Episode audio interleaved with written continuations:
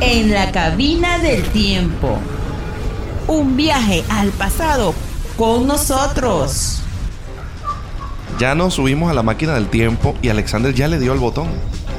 Excelente. Este es el botón que activa la máquina del tiempo. Y aquí estamos todos, todos toditos. John John, Andresito, Pedro, Juan. Sí, porque ahora está un autobús. Entonces, vamos a viajar el año 1000 antes de Cristo, época del rey David, y estamos direccionando la máquina para aterrizar en la terraza del Palacio Real.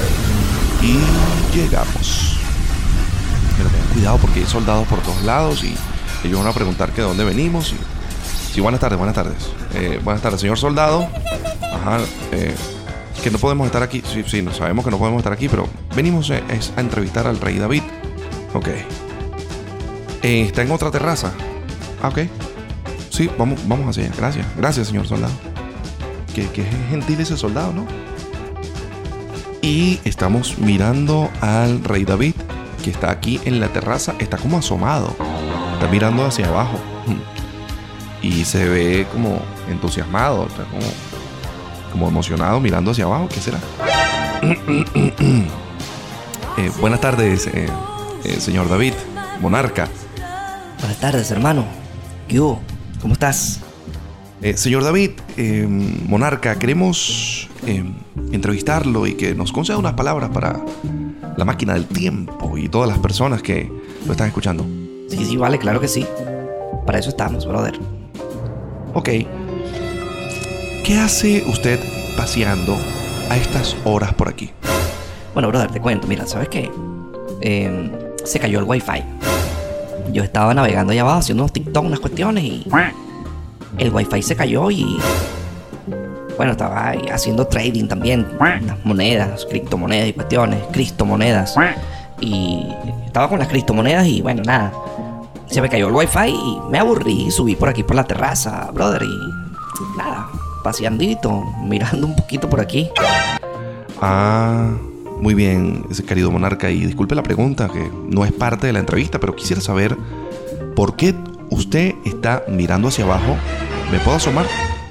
Sí, sí, sí, este, brother, tranquilo, asómate. Ah, monarca, pero usted, ¿qué hace mirando hacia abajo? Ahí hay una muchacha bañándose. En- eh, no, no, brother, pero yo no estoy mirando eso. O sea, yo estoy, este, es viendo la inmensidad del reino y, hay unos amigos míos que están jugando en el patio bola. Y bueno, pendiente para llamarlos ahorita, para compartir aquí un ratico, ¿sabes? Con el wifi en lo que llegue. Pues, la señal está mala. Ah, pero querido monarca, eh, a mí me pareció que su, su- su- su vista estaba dirigida hacia la, hacia la muchacha.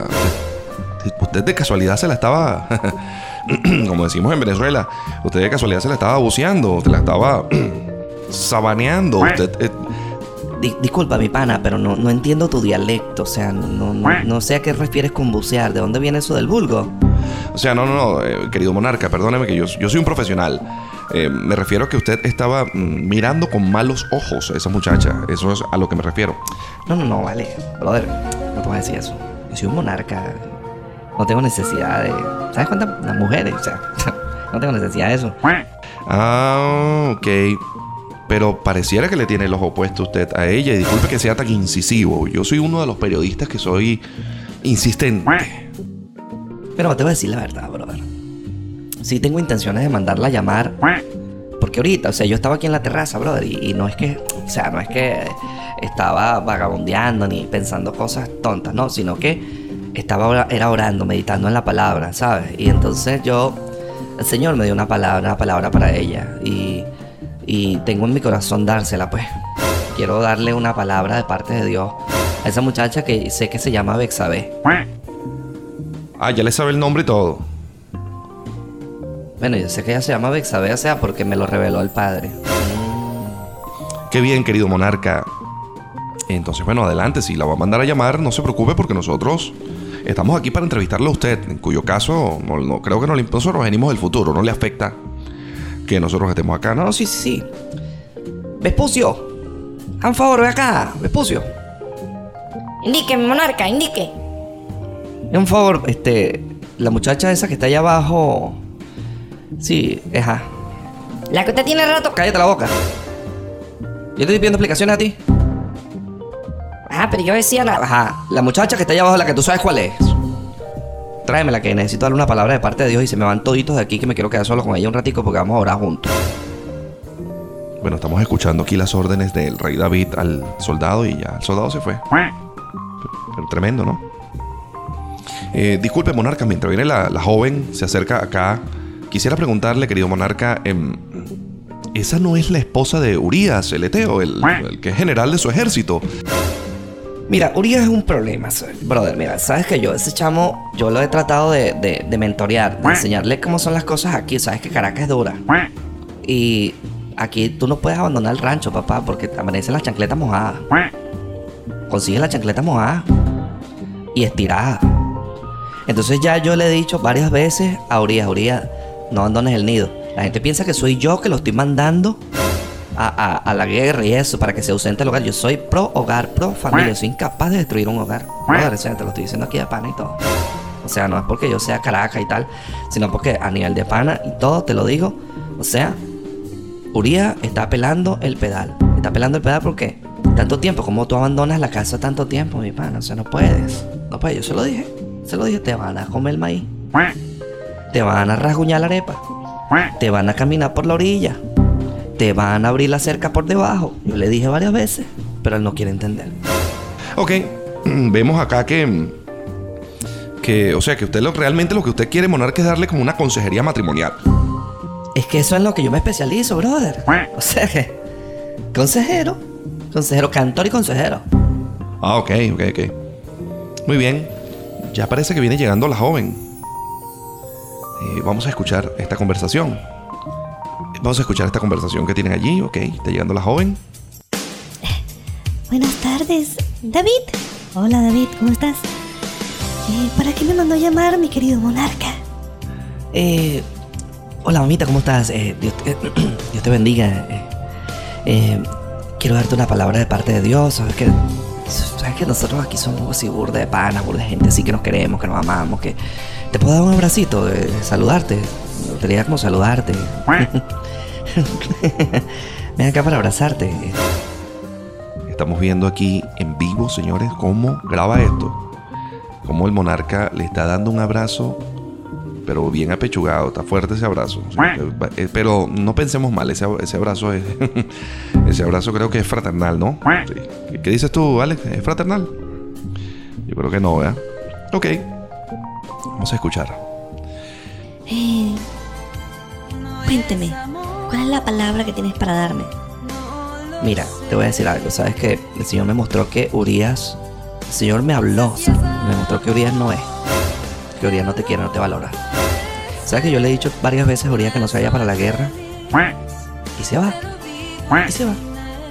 Según lo que entendí, parece que no soporta el hogar. Pero yo digo, o sea, digo yo, pienso yo, de parte de Dios te digo esto. O sea, ¿cómo un hombre puede abandonar un hogar con una mujer tan bella, tan linda, tan buena, tan sabrosa, tan hermana, tan de unción, de oración como tú? Este, yo digo que no, no, no debería, o sea, brother, de o sea, no puedes abandonar el hogar, ¿sabes? Porque tú estás demasiado rica, digo, tú estás demasiado bendecida. Ah, caramba, estamos escuchando aquí. Esto está fuerte. Y vamos a ver qué pasa. Querido monarca, eh, quiero hacerle una pregunta.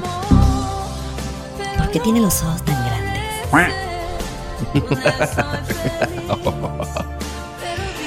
Es para verte mejor, mi lady.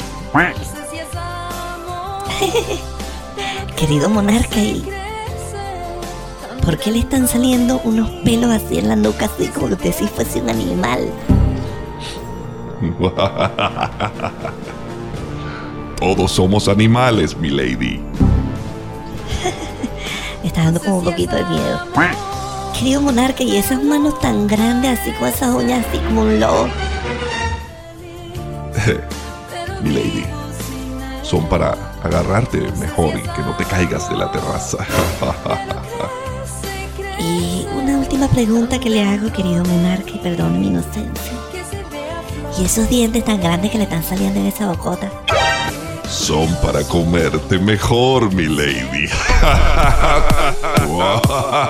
Is J. La miniteca del lobo. Has caído en la boca del lobo. Ahora el lobo te comerá. Bienvenida, Caperucita. Oh, oh, oh, oh, oh, Caperucita. Miniteca, la que suena Israel. Le habla el DJ Lobito. Para todos ustedes, la música que tú querías. La rumba. Pero señores, esto se volvió una fiesta aquí. Esto es una miniteca aquí. Está sonando música. Señores, vámonos de aquí. Corran, corran, corran, corran. Que la cosa se puso turbia. DJ Lobito.